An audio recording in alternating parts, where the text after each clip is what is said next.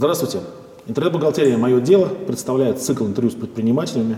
Меня зовут Олег Анисимов, и сегодня у меня в гостях Дмитрий Богданов, который создал компанию, занимающуюся видеопроизводством под названием Realty Group и достиг оборотов 30 миллионов рублей в год. На мой взгляд, это оборот достаточно существенный для этого вида бизнеса. Поэтому Дмитрий у меня в гостях. Здравствуйте, Олег. Привет. Привет. Дима, давай на «ты». Да, хорошо. Рассказывай с самого начала, как ты создавал свой, свой бизнес и как достиг такого неплохого оборота. Ну, про оборот сейчас отдельно я расскажу. Плохой, неплохой. Я достаточно давно был связан с телевидением. С 13 лет я вел программу на местном телеканале. Я из Подмосковья, Сергеева Посада. А, любил готовить. И так получилось, что в 13 лет я стал ведущим на местном канале еженедельной программы. А, оттуда я познакомился с телевидением, увидел, понял, как все это происходит. И мне это стало интересно. Там был длительный путь до того, как я стал руководителем компании. Rivalty Group, э, в общем-то, мы основали в 2010 году. До этого я работал э, в нескольких компаниях, которые занимались приблизительно тем же самым. А проблема заключалась в том, что там, где до этого э, я работал, мне хотелось чего-то такого, ну, мне хотелось масштаба, мне хотелось делать ну, мне, мне, мне постоянно, может быть, это был какой-то максимализм на то время, а, но мне казалось, что есть некие рамки, которые я не могу как-то пробить и не могу делать то, что мне нравится, в том объеме, в котором мне нравится, и в том качестве. И поэтому я подумал, надо сделать студию, чего я все понимаю, все знаю, надо сделать студию. А, и вот появилась такая идея, угу. а, как-то так получилось, что и нашлись партнеры, которые стали соучредителями. Ну и потом потихоньку-потихоньку там много... Когда фирма создана? В 2010 То есть нам в этом году будет 4 года. Угу. Что собой представляет Realty Group? Это какой штат? Человек? Realty Group – это 20 плюс-минус э, человек, которые штатно. Угу. Uh, у нас своя производственная база, то есть это продюсеры, сценаристы, режиссеры монтажа, специалисты по графике, там отдел по продвижению, финансовый и так далее. А, различные у нас отделы. Некоторые отделы состоят из одного человека, некоторые функции мы как-то совмещаем. Штатных 20, а, есть большой отряд внештатных сотрудников, как правило, это связано со съемками, операторы различные, потому что один оператор хорошо снимает там постановочный, другой оператор хорошо снимает репортажку, третий еще кого-то. Мы стараемся работать с теми людьми, которые наиболее эффективны в конкретных задачах. Угу. Вот. Как-то так. А сколько снимается в год, э, скажем так, роликов? Роликов же все меряется. Очень сложно, потому что есть ролики, есть фильмы, есть, я не знаю, прямые эфиры, например, какие-то длинные, есть э, там, форумы, семинары, там Сложно сказать в роликах, можно попробовать в часах, кстати, мы что-то считали, сколько часов продукции мы э, выработали. В прошлом году, что-то мы считали, сейчас я попробую вспомнить. Это было,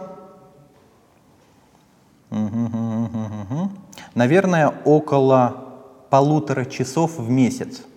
Угу. Где-то так. Но понятно, что количество совершенно не значит качество. Можно там я всегда заказчикам говорю, когда хотят хронометраж фильма, например, большой, а мы всегда уговариваем, чтобы он был там до 10 минут, ну 15 минут, в зависимости от задач. Можно больше, но, как правило, где-то в этих рамках.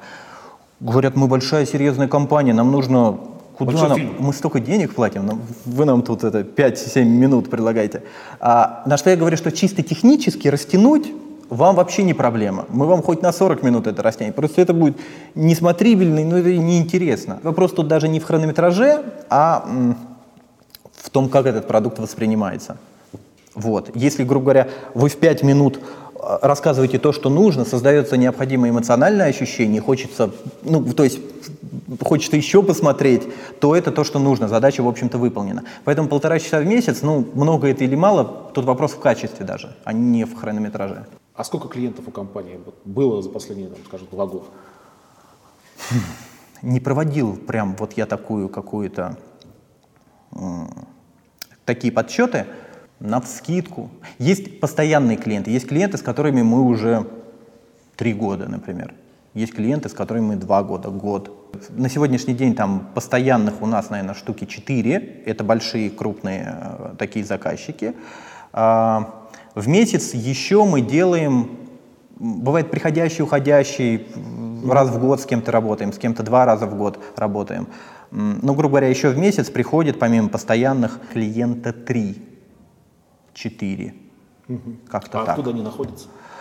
Они находятся. У нас есть отдел продаж. Сначала наш отдел продаж состоял только из сайта. Сайт это и был наш отдел продаж. А, сейчас мы как бы комбинируем, вообще приходим к тому, и меня это очень радует, что к нам, правда, сами приходят, узнают и говорят, например, вот мы хотим с вами работать, и тут недавно один заказчик сказал на предварительных каких-то переговорах, мы через свои каналы узнали о вас, не знаю про какие каналы, э, и мы хотим с вами работать. Поэтому давайте вы нам тут вот тут вот сделайте, например, более интересные условия или еще что-то, какие-то вещи. Есть уже некая репутация, это приятно, хотя еще далеко до того, что хочется. А, отдел продаж, у, него, у них там есть свои мероприятия, есть э, мероприятия, в которых мы выступаем, есть, там, вот мы книгу, например, написали, книгу по корпоративному видеопроизводству. А, прям вот, чтобы книгу кто-то написал, ее выложил, и, ну, такого еще не было на этом рынке. А, я это сделал по одной такой, наверное, одна из основных причин. Ну, понятно, что как бы это более и маркетинговый в некотором смысле такой ход, а, но одна из основных задач — это сформировать некое понимание этого вопроса. Это книга для заказчиков. Потому что часто заказчики не понимают, для чего им нужен фильм, например. Ну, фильм, нам нужен фильм на сайт. Вот у нас есть сайт, у нас есть компания, нам нужен фильм на сайт. А на самом деле фильм — это лишь инструмент для чего-то. Фильм там продавать должен, обучать должен, там инвестиции привлекать должен. То есть заказчик платит, платит деньги, плачет, плачет, когда много, может быть, платят. Заказчик платит деньги за фильм, а, за инструмент, который ему, в свою очередь, должен тоже что-то приносить.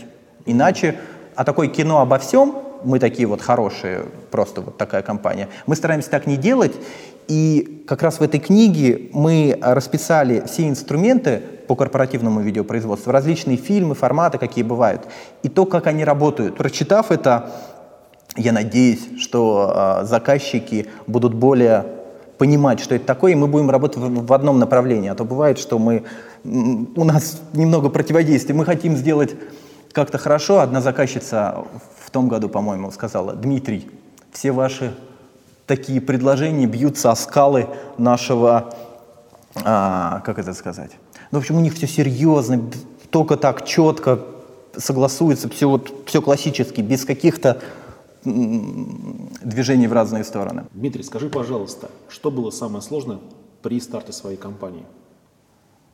А, было страшно. Если, это правда сейчас хорошо вспоминать, тогда было не так страшно. А, ну, то есть было страшно, но сейчас я понимаю, что это серьезный шаг, правда. Я, правда, всегда смотрел на каких-то успешных бизнесменов, интервью их, и они говорят, я вот был, я один, и я смог.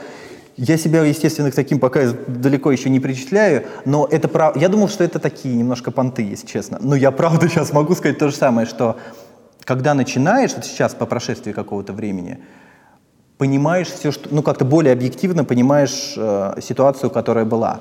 А была она, что фактически ты один, и если вот ты не будешь ничего делать, то ничего не произойдет. То есть я понимаю, что это логично и естественно, но вот как-то какое-то такое осознание, ощущение, что для того, чтобы что-то построить, тебе, ну, тебе нужно что-то там делать, ходить, строить, э, проявлять какие-то действия, потому что оно само вот, оно не нарисуется. Угу. Вот вообще. Мне очень повезло с партнерами, а, которые являются соучредителями. Опять-таки, я это понимаю уже сейчас, потому что по прошествии времени. Ты первый человек, кто, кому повезло с партнерами, по-моему, в, в истории этой нашей программы. Да? Ну тогда я очень счастливый человек. Это правда. Нет, нет. Дмитрию Навоше повезло э, из Sports.ru. Но уже три человека сказали, что э, с партнерами были проблемы. Вот я сейчас тоже слышу очень много таких историй от разных людей. Угу. И еще больше ценю наше общение а, и нашу работу. А кто они по э, профессии, твои партнеры? Это такая группа единомышленников, у которых была э, и есть свои еще какие-то отдельные проекты. Mm-hmm. А, самый плюс заключается в том, что я с ними общаюсь как фактически с одним человеком. То есть в команде настолько есть взаимопонимание, что нету каких-то разногласий, нету таких вот, я не знаю, перетягиваний. И мы просто вот общаемся, находим вообще решение. Я не припомню ни одной вот, я не знаю, за 4 года конфликтной какой-то ситуации. Нет, были, наверное, ситуации несколько, когда у нас были диаметрально противоположные какие-то мнения. Угу. Ну, мы нормально, мы находили, мы компромиссы искали, они всегда идут на компромисс, я тоже иду на компромисс. Хотя я более упрямый, они более мудрые, мне кажется, я. А, вот нормально, вот прям я очень доволен, фу -фу -фу. и а, они мне очень помогли вот в чем. А, когда я создавал Rivalty, мне казалась какая-то иллюзия непонятная, если честно, это я сейчас понимаю, а, что раз я умею снимать фильмы, ну, мне казалось хорошо, я умею снимать фильмы, ну, я, неважно, я умею делать фильмы, которые продаются крупным клиентам. Угу. Я это понимал, я это делал, и с этим понятно. То почему я не могу сделать студию, которая делает то же самое, снимает фильмы крупным клиентам? Я подумал, что это то же самое, в общем-то. Я сейчас, я, ну не сейчас, я год до полтора, наверное, назад только окончательно осознал, что снимать хорошо фильмы для крупных компаний и руководить студией, которая хорошо снимает фильмы для крупных компаний, это вообще диаметрально противоположные вещи. Вот это вообще... Ну, не надо утрировать. Но но понимать, э, что Я такое хороший, хороший фильм, бизнесмен. Это немалый фактор понимать, что такое хороший фильм, да? Да, но мне кажется, из бизнесменов путь сюда проще, чем из, э, например, продюсеров сюда же из продюсеров, которые уже занимаются а, кино и видео. Mm-hmm. Мне кажется так. Хотя я с этой стороны пришел, но мне почему-то кажется, что человек с бизнес-мышлением, ему надо, ну, год понять, посмотреть, нанять э, правильных людей, которым он будет доверять и у которых будет вкус. Ну, тут понятно, что нужно не ошибиться.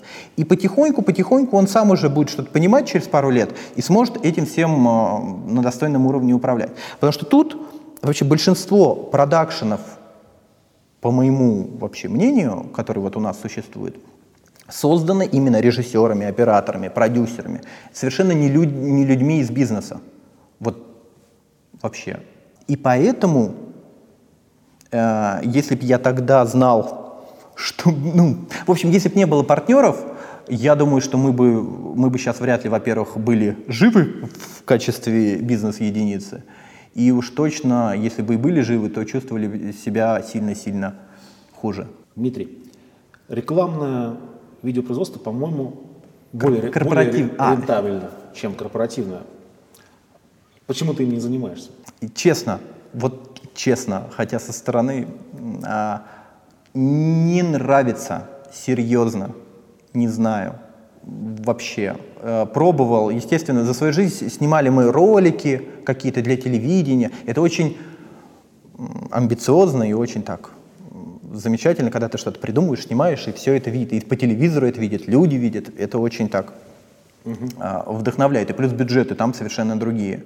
А, тут что-то корячишься, делаешь этот фильм, и там у тебя остается какая-то небольшая сумма денег. А потом там 500 просмотров, да? А потом, например, 500, 500 просмотров за полгода, допустим, какой-то металлургической там какой-нибудь компании. Или... И как бы тут, конечно, с точки зрения амбиций как-то так не нравилось, правда, серьезно, без лукавства говорю, не, ну, даже пытался делать, ну, типа деньги, были, были заказы, угу Хотя показывать нам было нечего, что мы такое сняли, но были. Мы что-то старались сделать, но не, не, не получалось. Проще было нанять команду, в результате я так делал, которая постоянно этим занимается, снимает нормальные ролики для телевидения. Я фактически просто им это передал, они сняли, и вот получился ролик. Нам самим, ну, вообще, ну, то есть мы туда даже не смотрим, если честно, в эту сторону. Нам интереснее более длинные форматы. Ну, не знаю, там от минуты, например, если так, по хронометражу. Сколько в России сейчас э, студий занимаются корпоративным видеопроизводством? Пытаюсь корректно сказать, много. Много. Э, в Москве в одной появляются постоянно. Правда, очень большинство студий, э, естественно, это там один человек, несколько человек. Потому что содержать какой-то штат, у тебя должен быть оборот, у тебя должен быть какой-то приток э, денег – как правило, этот человек, иногда бывает, который вообще где-то работает, иногда бывает, что просто у него сайт, он на фрилансе что-то делает, и если есть заказ, э, заказ какой-то, он там, у него есть операторы, у него есть там, кто смонтирует, кто графику нарисует, и вот он все это сделает. И очень много сайтов, они с мобильными номерами. Или там пишут, например, я не помню у кого, не суть важно у кого. Например, если мы не берем трубку, значит мы все на съемках. Пишите нам письма, например. Э, то есть это студии такого самого маленького э, по масштабу формата, они с точки зрения бюджетов как раз я, я не говорю сейчас о свадебных и каких-то таких тематиках, я имею в виду корпоративное видеопроизводство. То есть это такой самый номинальный нижний уровень по бюджетам, и некоторых заказчиков это, в общем-то, вполне устраивает. Угу. Ну, То есть сами, самих студий много. Меркатор знаешь? Да, я Андрея знаю лично, да. Да, Андрей Скворцов очень такой приятный человек. Да. Э, я так понимаю, что они сейчас э, задают тон да, на этом рынке. Они да. делают для Сбербанка. Да, мы, мы тут тоже тут. Ну, в общем, да. Вот. Да. Это такой конкурент или друг? Мы с Андреем тут виделись на одном мероприятии недавно. Он как-то меня похвалил за книгу, которую вот мы mm-hmm. издали. Как-то прям сильного у нас общения такого нет, но, безусловно, он, на мой взгляд, он номер один в нашем сегменте, и его компания номер один в этом сегменте. Они, наверное, ну, в какой-то степени задают тон. Тут даже дело... Ну, твоя компания во сколько раз отстает? Не, ну если брать по штату, то отстает, я не знаю, сколько говорил Андрей. У него человек 100, штат, наверное. Ну, там, благодаря телевизионным проектам, еще чему-то. У нас там 20, во сколько? В 5 раз не такое большое отставание. Но это количество... Учитывая, что они существуют уже лет 15. Да, да наверное. 20. Я на Меркатор всегда ориентировался, вот когда еще, до Риволти мы смотрели. Ну, то есть это, конечно, лидер. Вопрос происходит м- с заказчиками. Еще заказчикам нужно что-то разное. Не все готовы, там, я знаю, вдохновляться только Меркатором или только там Риволти или только еще какой-то комп- э, компанией. Тут свой клиент, свой продакшн, вот. Но с точки зрения бизнеса, да, я думаю, что Андрей задает тон, и нам есть к чему стремиться. Касательно трендов на этом рынке, мне кажется, что сейчас уходит корпоративное видео в сторону все-таки инфографики. Мне кажется, что вообще все уходит в замечательную, и я немножко так становлюсь более уверен, а, сторону, в сторону того, что какой бы продукт ни был, инфографический или съемочный, там важно, важен смысл – важно то, что там говорится и как это подается, потому что появилась куча инструментов для инфо- автоматизации там, инфографики. Ну, то есть ее уже рисовать не так сложно. Ты там забьешь какие-то цифры в шаблоны, которые можно купить там, за 50 долларов э, там, в After Effects в программу. Вбить цифры, и у тебя будет красивый, красивая инфографика, и будет написано то, что тебе нужно. Снимают сейчас тоже, снимают на фотоаппараты, снимают на... Ну, то есть на, достаточно недорого. А, достаточно недорого сделать так, чтобы картинка была красивой и современной. Это может себе позволить, ну, как бы очень многие могут позволить. А, сейчас важен, важен смысл, важна история, важно содержание, чтобы инструмент этот работал, ну вот фильм, например, или какой-то ролик. Мне кажется, в, в эту сторону все идет.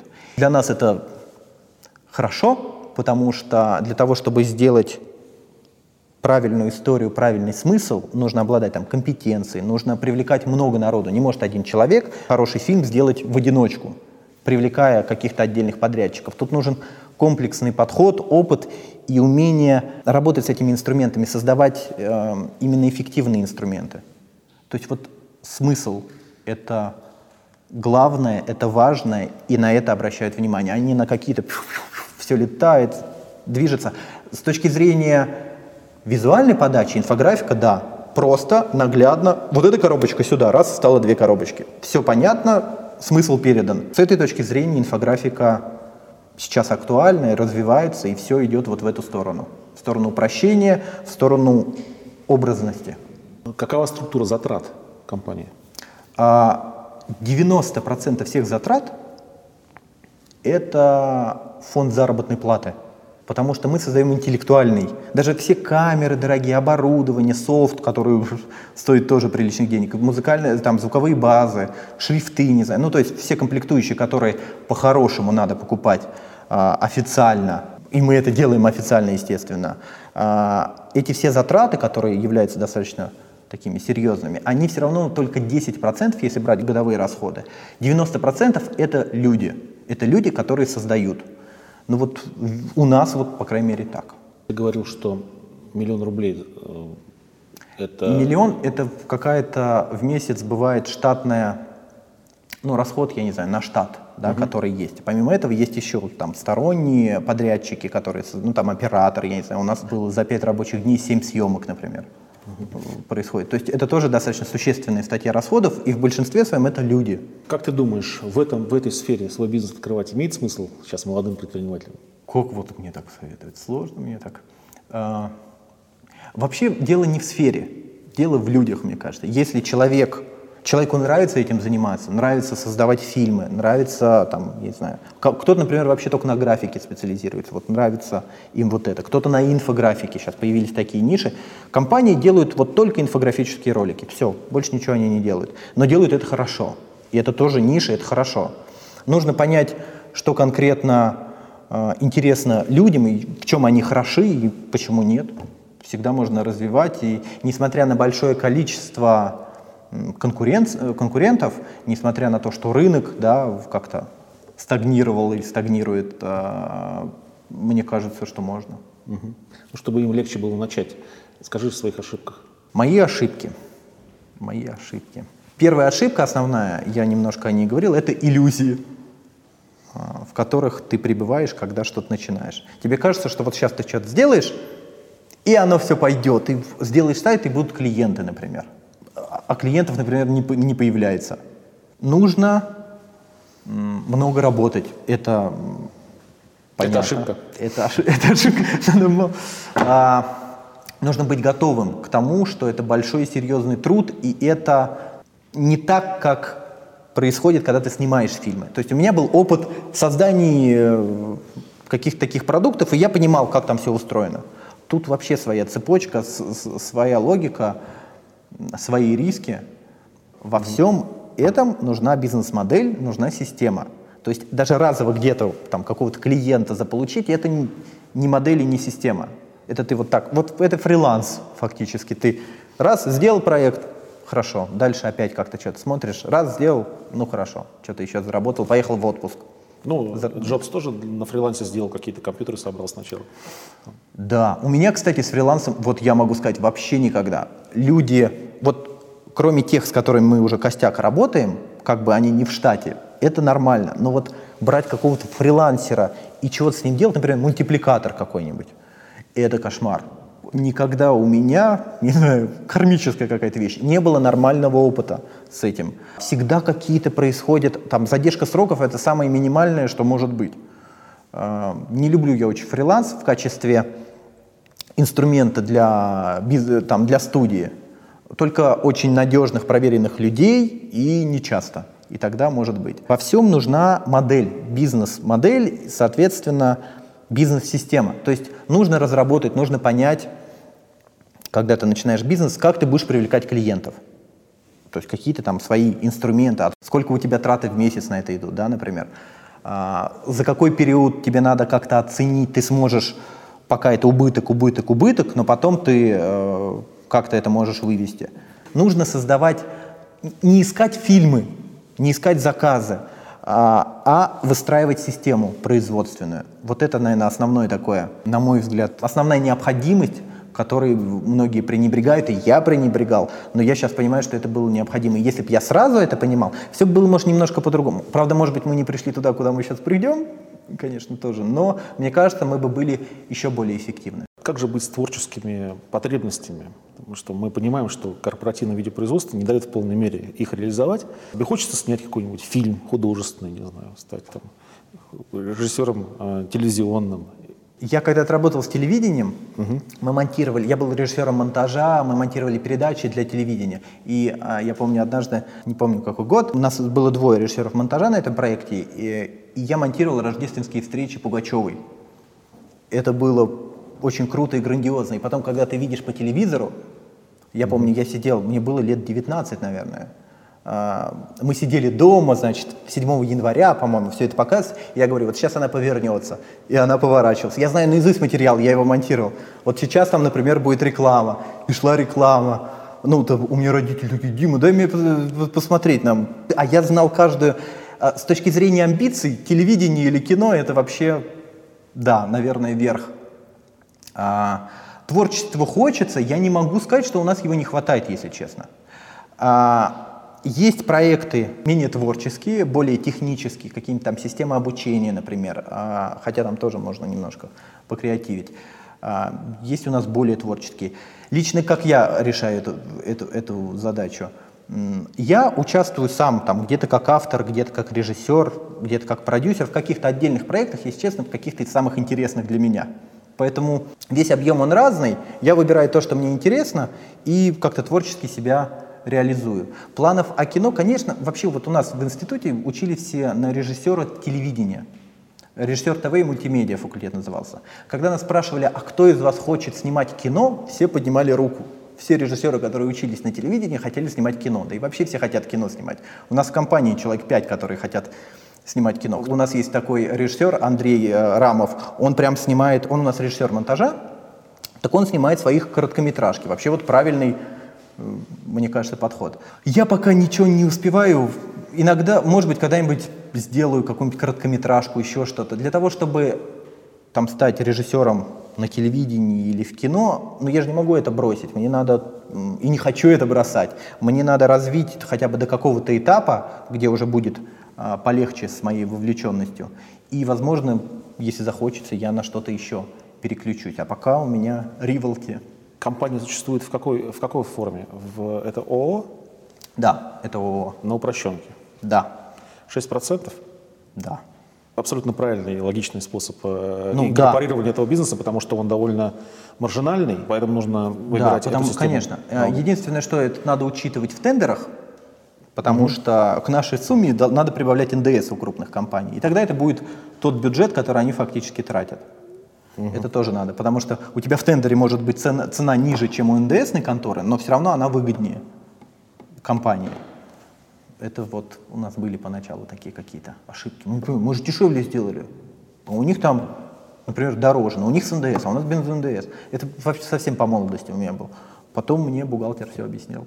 Угу. Что на это тоже, естественно, надо обращать внимание. Но вообще упрощенка, в общем-то, нам пока не мешает. Как ты думаешь, сейчас в каких сферах бизнеса, связанных с, с э, видеопроизводством, с интернетом, есть возможности для предпринимательства? Продвижение сейчас хорошо SMM, да, как называется, social media marketing, а, то есть это продвижение там в соцсетях и вообще продвижение какого-то контента. А не много ли шарлатанов в этом? Ой, вообще много. Это же никак не проверишь, например. Мы, мы что-то пробовали даже, нам предлагало одно агентство питерское, там, что-то нам делать, помогать. Мы сделали малюсенький шажок только с ними и поняли, что это вообще не надо нам так а мы, мы, там, ну, я не знаю, мы сделали одну десятую часть от того, что планировалось за год, и мы увидели, как это выглядит в интернете и вообще. А ну, что они начали делать? Спамить? Та, там у них много было инструментов различных. Ну, расскажи Но, просто, чтобы люди понимали, какие Ну, бывают. например, посты какие-то. Они нам хотели понравиться, видимо, и продать эту услугу, и сделали там, например, какие-то посты, которые якобы не рекламные. А, но это видно, что это рекламный, не надо так, это, ну то есть все кто-то пишут якобы не рекламный пост, а на самом деле он по сути заказной, но то, как это делается, ну то есть вообще это не очень, лучше нормально работать и как-то органически ты будешь развиваться нормально, чем кто-то что-то какими-то этими. В общем, то, что мы увидели, нам очень не понравилось, и не хочется вообще такой подход. То есть любая искусственность, любая вот эта вот такая вот, мы сейчас что-нибудь спеним, что-нибудь понапишем всего, и везде будет ривелти, ривелти, ривелти, как нам предлагали, нам это... Ну, у вас вообще идеальная позиция. Вы, чтобы показать свой талант в этой сфере, можете сделать хорошее видео, да? Это вирусное, да, как бы вирусное ну, какое-то вирусное? Видео. Виру, ну, вирусное, да, но оно не обязательно должно быть неприличным при этом.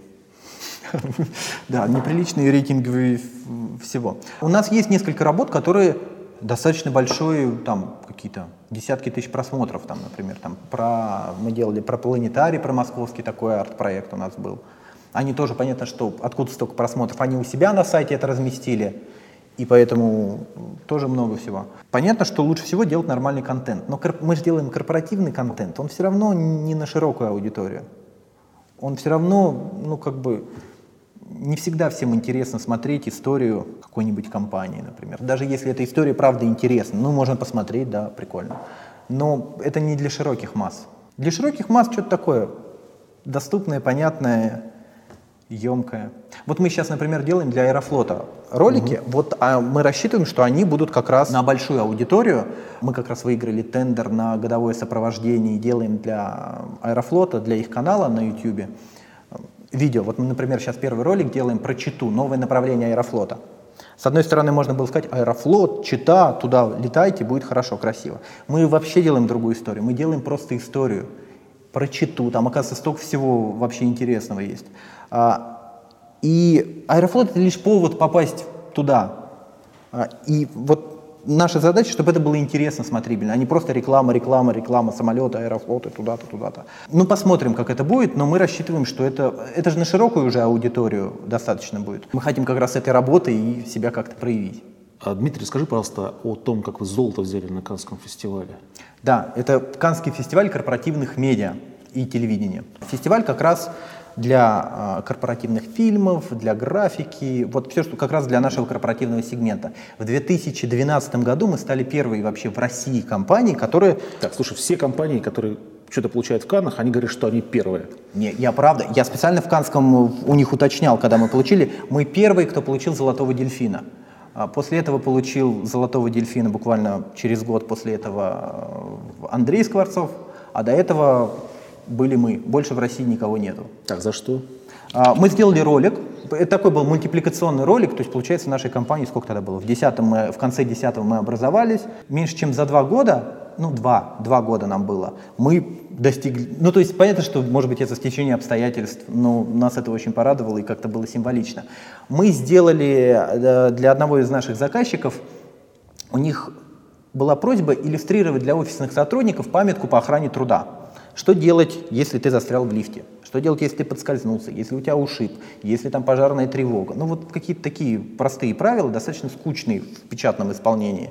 Мы сделали такой мультфильм. У нас там были персонажи. Мы взяли все правила, которые были написаны, и завязали в единый сюжет был персонаж, который из одной ситуации переместился в другую. После того, как он подскользнулся, он должен был, э, там, не знаю, порезаться каким-то образом, mm-hmm. еще что-то. То есть там было несколько персонажей. Был наш главный персонаж, который всех спасал. Люди фактически смотрели мультфильм, который был интересен со своим сюжетом и понимали те правила, которые мы должны были донести. И нам вот дали золото, э, похвалили, сказали, что это очень удачная работа.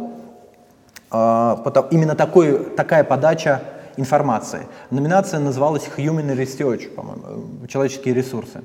Это для нас было очень неожиданно. То есть мы ехали в Канны, нам сказали, что вы что-то там так как-то выиграли, не выиграли, но приезжайте, мы ничего не скажем, какое место, вот просто приезжайте на церемонию. Мы приехали, там, в смокинга, значит, все это. Наша номинация не вызывают и не вызывают. Кого-то награждают, там, третье место, второе, не вызывают и не... А потом, оказывается, мы, и я стою на сцене с этим золотым дельфином и не, не понимаю цвет.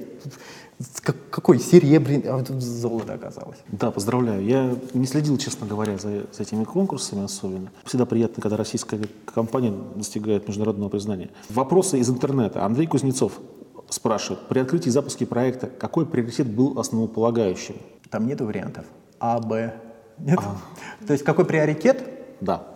Ну, такой вопрос э, интересный. Честно могу сказать, не заработать денег. Это тоже было, ну, то есть надо этот приоритет Но всегда все говорят, что не заработать денег. Правда? Мне кажется, все говорят наоборот, бизнес должен приносить деньги. Нет? Ну, ну хорошо. Ну, по-честному говорят, да. А, по, а, а на публику говорят, что... Мне уже вот сейчас хочется как-то, чтобы мы что-то в нормальном виде зарабатывали. Тогда больше, конечно, важно создать продукт, создать компанию, создать систему. Без этого, а если сразу деньги, деньги, деньги, то надо вообще все по-другому выстраивать, чтобы ориентироваться только на это. Приоритет – это качественный продукт, мне кажется. Очень естественно и логично. Качественный сервис, качественный продукт э, и не халтурить. Потому что если будешь халтурить, вообще халтурить неправильно, но в самом начале это вообще губительно. Угу. А потом, когда ты уже стал кем-то, халтурить тоже нельзя, потому что ты э, будешь терять. Виктория Пасечник спрашивает, сколько процентов дохода из 30 миллионов рублей, которых я уже анонсировал, в соцсетях приходится на, на иностранные рынки? Мы с иностранными рынками практически не работаем. У нас за эти годы было, наверное, буквально 2-3 проекта.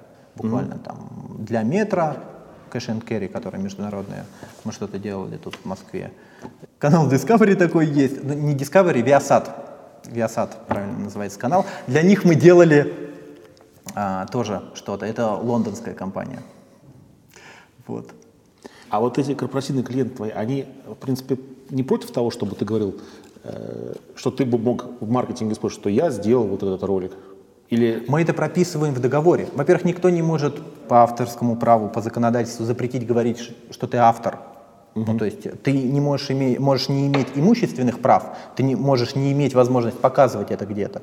Но говорить, что ты сделал для этой компании вот эту работу, ты как бы имеешь право, право номинально. Если художник нарисует картину и ее продаст, он может не иметь права ее куда-то показывать или где-то там э, выставлять, но он имеет право говорить, что он, написал, что он автор этой картины.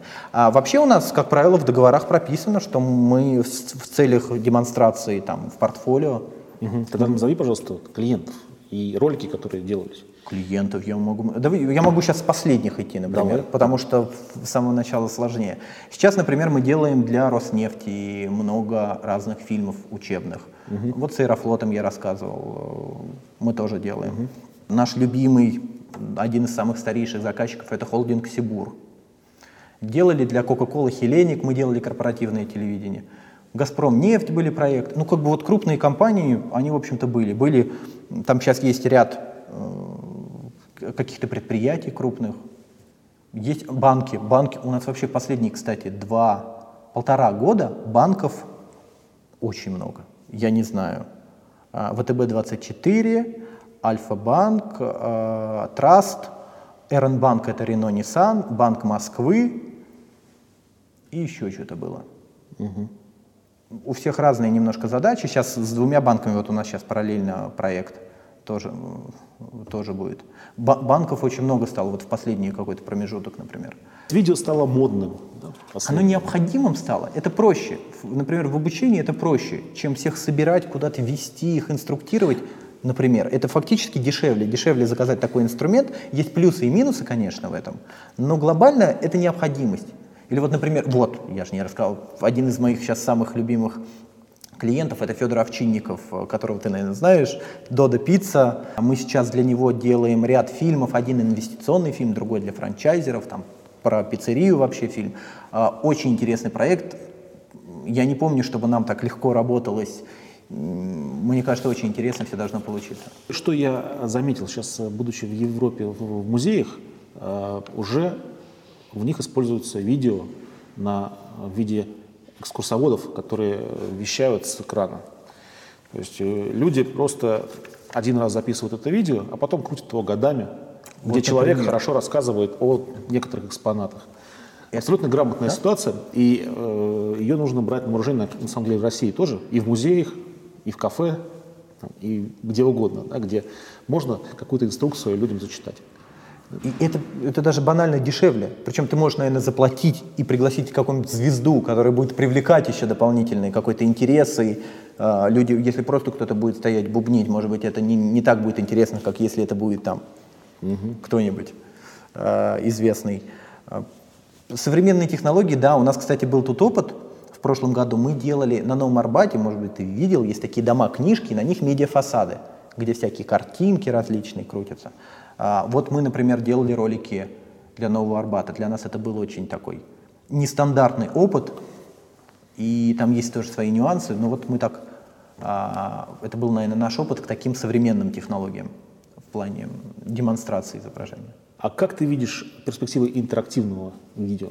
Только сегодня, вот серьезно, только сегодня ко мне приходил о, на собеседование человек, о, парень, он занимается для себя интерактивным видео. Он делает в YouTube. YouTube сейчас позволяет делать какие-то рамочки, uh-huh. при клике на которые ты попадаешь на другой. И он делает такие ролики.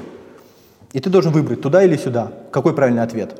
А, такой, такой, такой. В зависимости, если ты неправильно выбрал, там что-нибудь происходит с персонажем, его там мучают, например, или в торт его лицом, там, например, сегодня было. Если правильный, то там все радуются, и ты идешь на следующий уровень. То есть делается достаточно понятно, простыми инструментами, это интересно, но это, на мой взгляд, немножко игриво. И мне кажется, что больше подходит для каких-то рекламных агентств, рекламных кампаний, там, ну то есть товаров такого широкого потребления. С точки зрения корпоративного видеопроизводства, ну не очень знаю, не уверен. Ну то есть это какой-то интерактив, ты должен что-то делать. Кто целевая аудитория, вопрос. Потому что мы делаем преимущественно э, либо B2B, B2C мы практически очень... Ну, вот Аэрофлот, наверное, да. Это мы делаем ролики для бизнеса, да, для пользователей, для конечных. Там вот, например, возможно, может быть.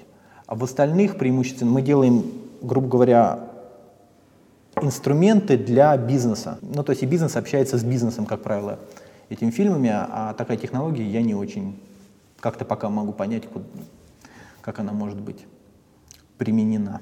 Дмитрий, скажи, пожалуйста, как ты считаешь, в России можно делать бизнес? Да. Я вообще люблю Россию. Я вообще, как бы, у меня не было даже мысли никуда уезжать. А, я считаю, что тут можно делать бизнес, что тут нужно делать бизнес, потому что если мы не будем этого делать, ну, как бы, надо развивать страну, надо... Эм, мне кажется, сейчас появилось больше возможностей.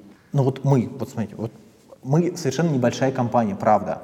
А, мы работаем с гигантами, с большими. Роснефть самая крупная в мире нефтяная компания, например.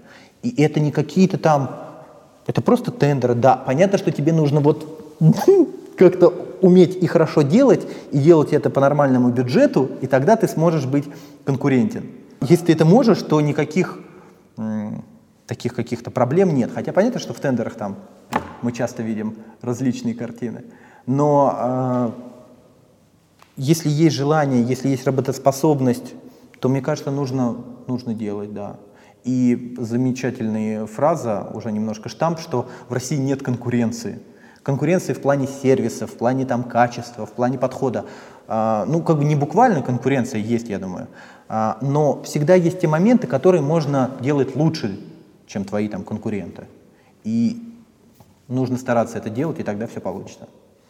Спасибо, Дмитрий. Спасибо тебе.